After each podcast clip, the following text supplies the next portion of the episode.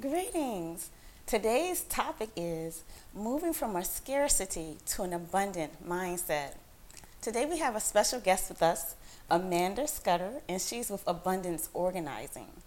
Now, I actually met Amanda at a art show, and I was having a conversation with her about um, what type of business I would have wanted to have with my husband, and I was looking for a labor a, a business that was not labor intensive. And I had mentioned to her that one of the things that I had considered doing was having a storage company.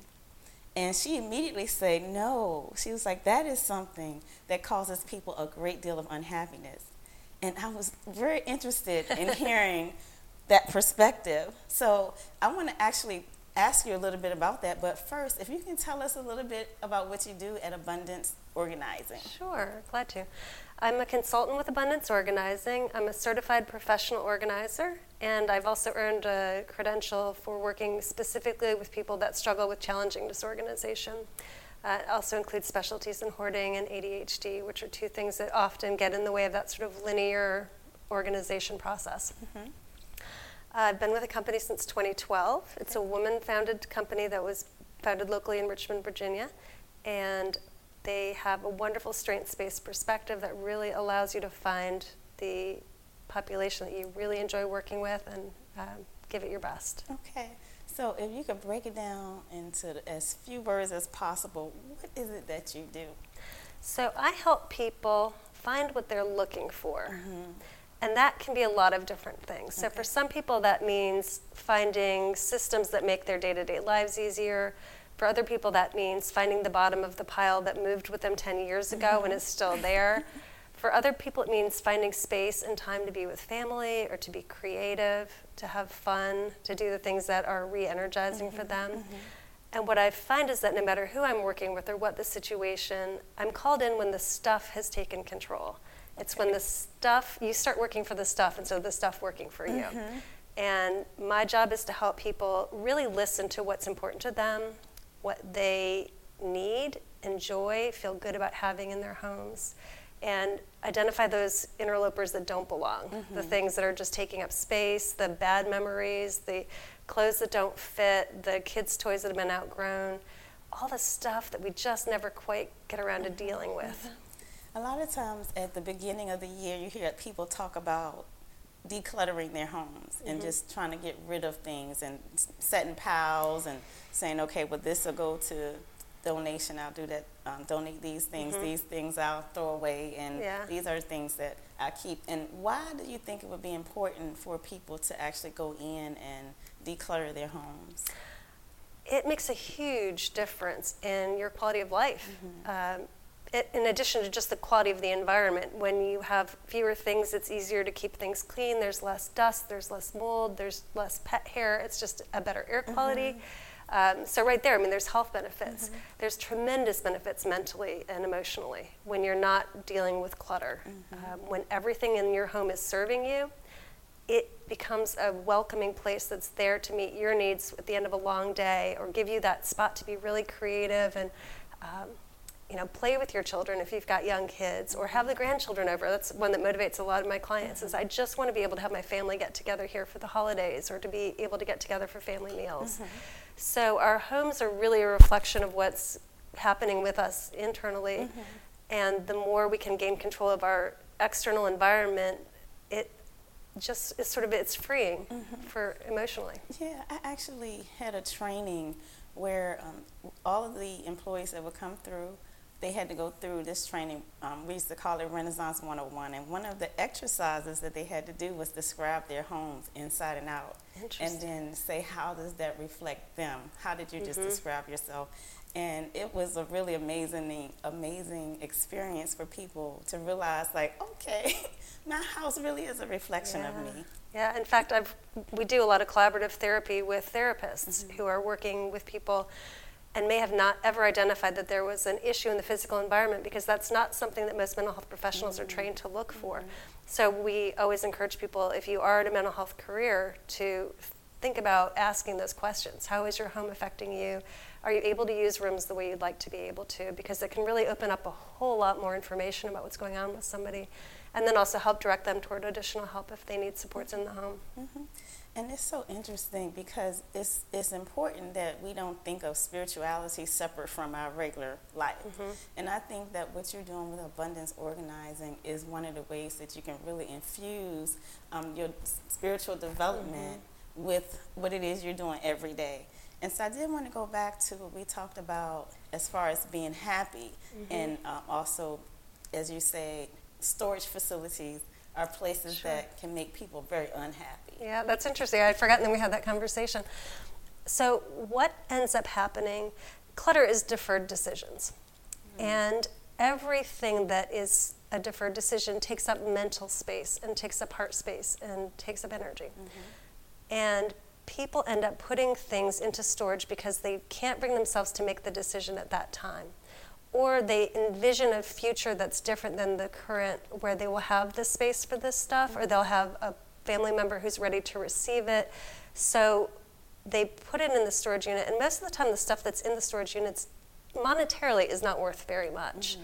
and it seems you know initially i'm just going to be doing it for a year or two but what we find is people tend to have things in storage over decades mm-hmm. sometimes multiple decades and they paid a small fortune for keeping what is relatively of little value. Mm-hmm. And so I think that goes back to that discussion about the scarcity mindset versus the abundance mindset. Mm-hmm. And what I've noticed is that when there is a, a scarcity mindset is based on fear mm-hmm. and what ifs. Fear that I'm not going to have what I need when I need it. Fear that there isn't enough for me. Fear that I don't have enough uh, and then the what ifs, like what if I move to a bigger house? Or what if my daughter wants this? Mm-hmm. Or what if I break my leg and I need these crutches again? You know, so all of these fears keep us tied to stuff that we're not currently mm-hmm. using and that isn't actually serving us. Right. And so we work hard, long hours to pay for the storage to hold these things. Mm-hmm. And even if we don't get a storage unit, if we're filling our homes with this stuff, it's kind of the same thing. We're paying per square footage mm-hmm. and we're not right. able to use our space right. because it's holding all the stuff that we're not using. Mm-hmm. And so, what do you find are your clients' biggest problems in terms of being able to let go? So I do think it's the fear mm-hmm. and the mm-hmm. what ifs. And one of my biggest roles with clients is to help reflect back to them what their goals are mm-hmm. and to help them think through how their scarcity or, or, abundance mindset is helping them make decisions that are serving them. Mm-hmm. And so people are always afraid when they start working with an organizer, you're going to make me get rid of all my stuff. Mm-hmm. And that's actually not the case at all. I will never tell somebody to get rid of anything. They'll ask me sometimes, what should I get rid of? I can't tell you. Right. That's entirely up to you. Okay. Uh, so really it's being an active listener who can reflect back what I've heard them say they want mm-hmm. and help them gain clarity about what that is and help channel those messages of scarcity into messages of abundance. Mm-hmm. So the what ifs and the fears, it's like, okay, well, what's the worst that could happen if this item wasn't available to you? And for some people, they like the $20, 20 minute rule. So if it would cost less than $20 to replace and it would take less than 20 minutes to acquire the new thing, that's a comfortable measure for them to let something okay. go. Repeat that again. It's a, a $20, 20 minute effort. So, you know, is the cost of keeping this item worth the return or could you pretty easily replace the mm-hmm. item if you should need it in the future? And most of the time, people don't end up needing it in the future, right. so it's not like you're guaranteeing you're going to have to spend 20 minutes and $20, right. but it just sort of gives you that freedom to say, you know, it, it gets rid of that like worst case scenario mm-hmm. for you. Oh, I would never be able to get this again. Right. Well, most stuff in the universe is replaceable. Okay. And if it truly is not replaceable, then that maybe is a, a true thing of value mm-hmm, for you. Mm-hmm. But it gets you thinking about it. Yeah, I love that rule 20 minutes or $20. Mm-hmm. If it's not that, it could be 15 minutes, $15, yes, whatever your threshold is. Yeah. But yeah, yeah, yeah, just that. giving yourself something to test against the value. Mm-hmm, mm-hmm. Yeah, and so as far as I guess the energetic ties, of, mm-hmm. or what does the fear? How does the fear manifest? You kind of already said it, but if you can say it again, like how does the fear manifest itself in the home in ways that we may not really even realize? Hmm. Okay, so I think there are, if I were to walk into a home, what would be a, a sign of that fear mm-hmm. for me okay.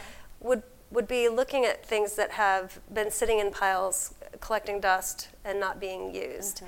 That tells me that there is a, something is being held onto that's not currently being used, and most of the time that's kind of a symptom of some anxiety over letting it go.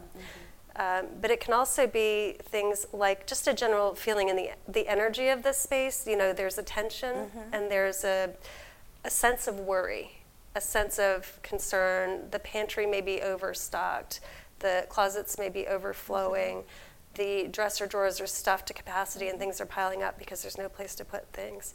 Because there's just, it's not always because of the fear, but a lot of times that is what's keeping people, holding people back from making those decisions. Okay. Um, And do you find that the fear dissipates once they get rid of the stuff, or does it dissipate as they're getting rid of it?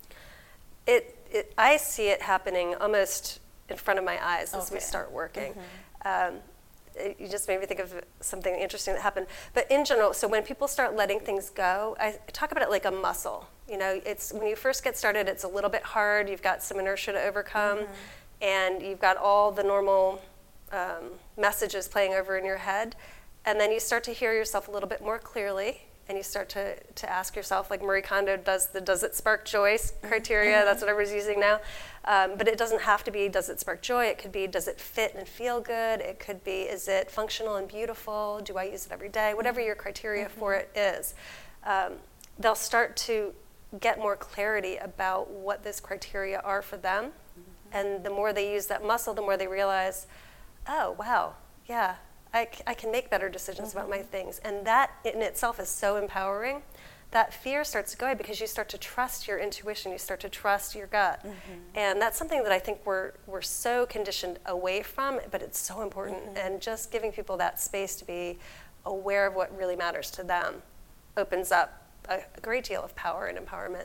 Uh, and so, yeah, I do see the fear start to dissipate, and I see the confidence growing, and I see the smiles getting bigger, and the the breathing easier, and the as the space clears, even pets react. It's really interesting. oh, really? Pets generally tend to get calmer. Okay. Uh, and they'll, you know, if you have a really hyper animal or an animal that's very fearful, as the work progresses and as the space opens up, they start to get curious and they come in and they relax. Oh, that's really awesome.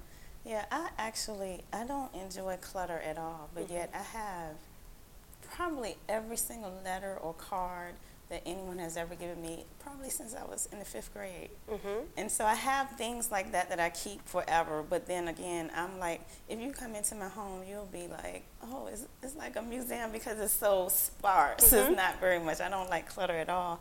But I know that when things, I have a particular room, I call it my pink room, but I don't even know why because it's not pink. I never knew that it wasn't pink. That's, it's so weird. I remember my husband saying, excuse me, why do you call it your pink room? And I said, because it's pink. He's like, Interesting. I wonder what the "It's color. It, maybe the color of the energy in there, Possibly. I don't stuff you're putting in there. But my pink room will always, you could always tell how I was feeling on the inside Mm-hmm. based on how my pink room looked. And so if my pink room was cluttered, then I was not okay. you were feeling scattered Yes. and pulled in different directions, and not certain probably about what your next steps were going to be. Yeah. mhm. And then whenever I would clean the room, I would just have this feeling. Yeah. And um, but however, if I cleaned the room while I was in that scattered place, it would be back like in a day. It'll be back like it was. Yeah. And yeah, there's there's a good reason for that. Um, a lot of times people want to jump to the like getting a container for something or um, you know like cramming stuff into the drawers that are already too full, and then they feel like they've accomplished the putting away part. but it's that scattered. It's that lack of clarity in what's in the space that makes it hard to find a home for things because you may not even know when or how you're going to use it you don't know where you would use it. So you're kind of making random guesses mm-hmm. about where to put something, and often you're trying to put it in a space that's already too full or a mm-hmm. container that's not specifically designed for what you're intending. Because when we organize, we use a space method, which is sort, purge, assign a home, then you containerize, and then equalizes that maintenance piece because it does. Organizing is not one and done. You can't put something away and expect it to stay there if you're going to be using it. So you always have to go back and establish those routines and habits that help you keep the space functioning. But if you try to jump right into containing or assigning a home without having gone through the first two processes, you're going to end up with stuff you don't really need and use. Mm-hmm. So you always want to sort first because then you can see categories together. Mm-hmm. Once you've got your categories together, it's so much easier to make decisions. So you talked to us a lot about fear. Can you tell us how that relates to scarce, a scarcity mentality? Sure. So I think it is fear that makes us feel like the world is a dangerous place and there's not enough for us to keep us safe. Um, Maslow's hierarchy of needs starts with you need to have your basic sense of security, and then you need to have your basic housing and food and so forth, mm-hmm. your needs met, before you can move on to the more spiritual and educational attainment. Mm-hmm. And so that sense of not having enough is that scarcity mentality. And it will prevent you from making decisions that are ne- that are necessarily in your best interest because you're in that sort of fight or flight mm-hmm. mode. Yeah, so that's really interesting. Like because the fear causes you to hold on and mm-hmm. hold on to things, mm-hmm. and the the very act of holding on is what's closing things yeah. off yeah. to you. So talk to us a little bit about the abundance mentality, or how does um, I guess letting go mm-hmm help you to be more abundant? Um, the, the first thing that jumps into my mind is a story somebody recently shared with me. She had been extremely frustrated by the stuff that was holding her back and accumulating, and she finally took a very brave move and said, I'm going to get help with this. I want somebody to come in and work with me so I can get through this stuff. Mm-hmm. And she reached out after we've been working together for a while. She reached out and said, You know, I went to my garage because I, I knew I needed something and I found it in two minutes. I have never found anything in 2 mm-hmm. minutes. And it was a real epiphany. I mean, she felt amazing because she was able to find something quickly. Mm-hmm. And so I think that's where you start to see that by having less, you actually have what you need mm-hmm. and you mm-hmm. can find it when you need it. Mm-hmm. And that is such a great feeling. It's mm-hmm. so liberating. So that shifting from the scarcity to abundance mindset involves having faith.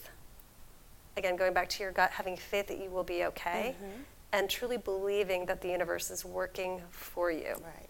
And I've seen it happen over and over again when you have opened up that space. Mm-hmm the good stuff flows in in such an unfettered way. It just mm-hmm. becomes a, a flow. Yes.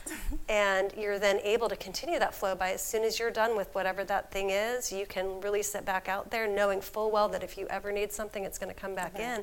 So you're blessing other people and you're helping them with their, whatever they need. Mm-hmm. And it's just this amazing transformation when you see it happening. Mm-hmm. Yeah, you know, and I see that a lot. Um, we can we can say in any area, but let's just take businesses like business owners.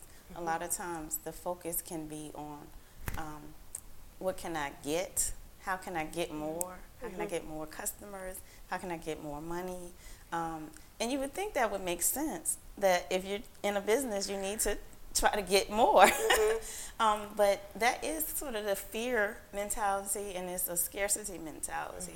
Because you're focusing on how can I get more mm-hmm. versus how can I give more. Right. And when you're focused on giving more, it's like it's because you have a trust in the universe that your needs are going to be supplied, yeah. and the more you can supply to other people, then the more is going to be returned to you. Beautifully said. Yeah. and so I, I think this whole concept of being able to do this in your own home, mm-hmm. be able to, um, as I always think of like when you hold on, I, I feel that kind of contraction and constriction. Yeah. And if you can think about letting go some things in your own home, mm-hmm. releasing those mm-hmm. things, then you can also do that in the world as you walk around each day. Exactly. Mm-hmm. Yeah. And it really is an amazing process to go through. And so I just really enjoyed speaking with you today. And I didn't. What I didn't mention about Amanda is she's actually a, um, has a master's of social work, and I would have never guessed that the work of like you know I would just think of her as someone who comes in and help you declutter your home. Mm-hmm. And it never occurred to me until I actually had the conversation with you that there's so much that goes behind decluttering your home and a lot of um, mental processes, a lot of emotional processes, and it really does allow for your spiritual development mm-hmm. just in the things that you're doing in your home every single day. So thank you for joining us. Thank And also, did you want to let people know how they can reach you? Sure. Um, probably the best way to reach me is by going to the website abundanceorganizing.com, and you can access us by email or by phone through that link. Okay, thank you again for enjoying for joining us, and hopefully you'll come back. Love to. Thank Oh, you for having me. Yes, thank you so much. So I hope you guys enjoyed Amanda just like I did. And make sure you click the subscribe button below. And if you get a chance, check out my website at arvatmcclaine.com. That's A R V A T Mcclaine M C C L A I N E dot com. Until next time.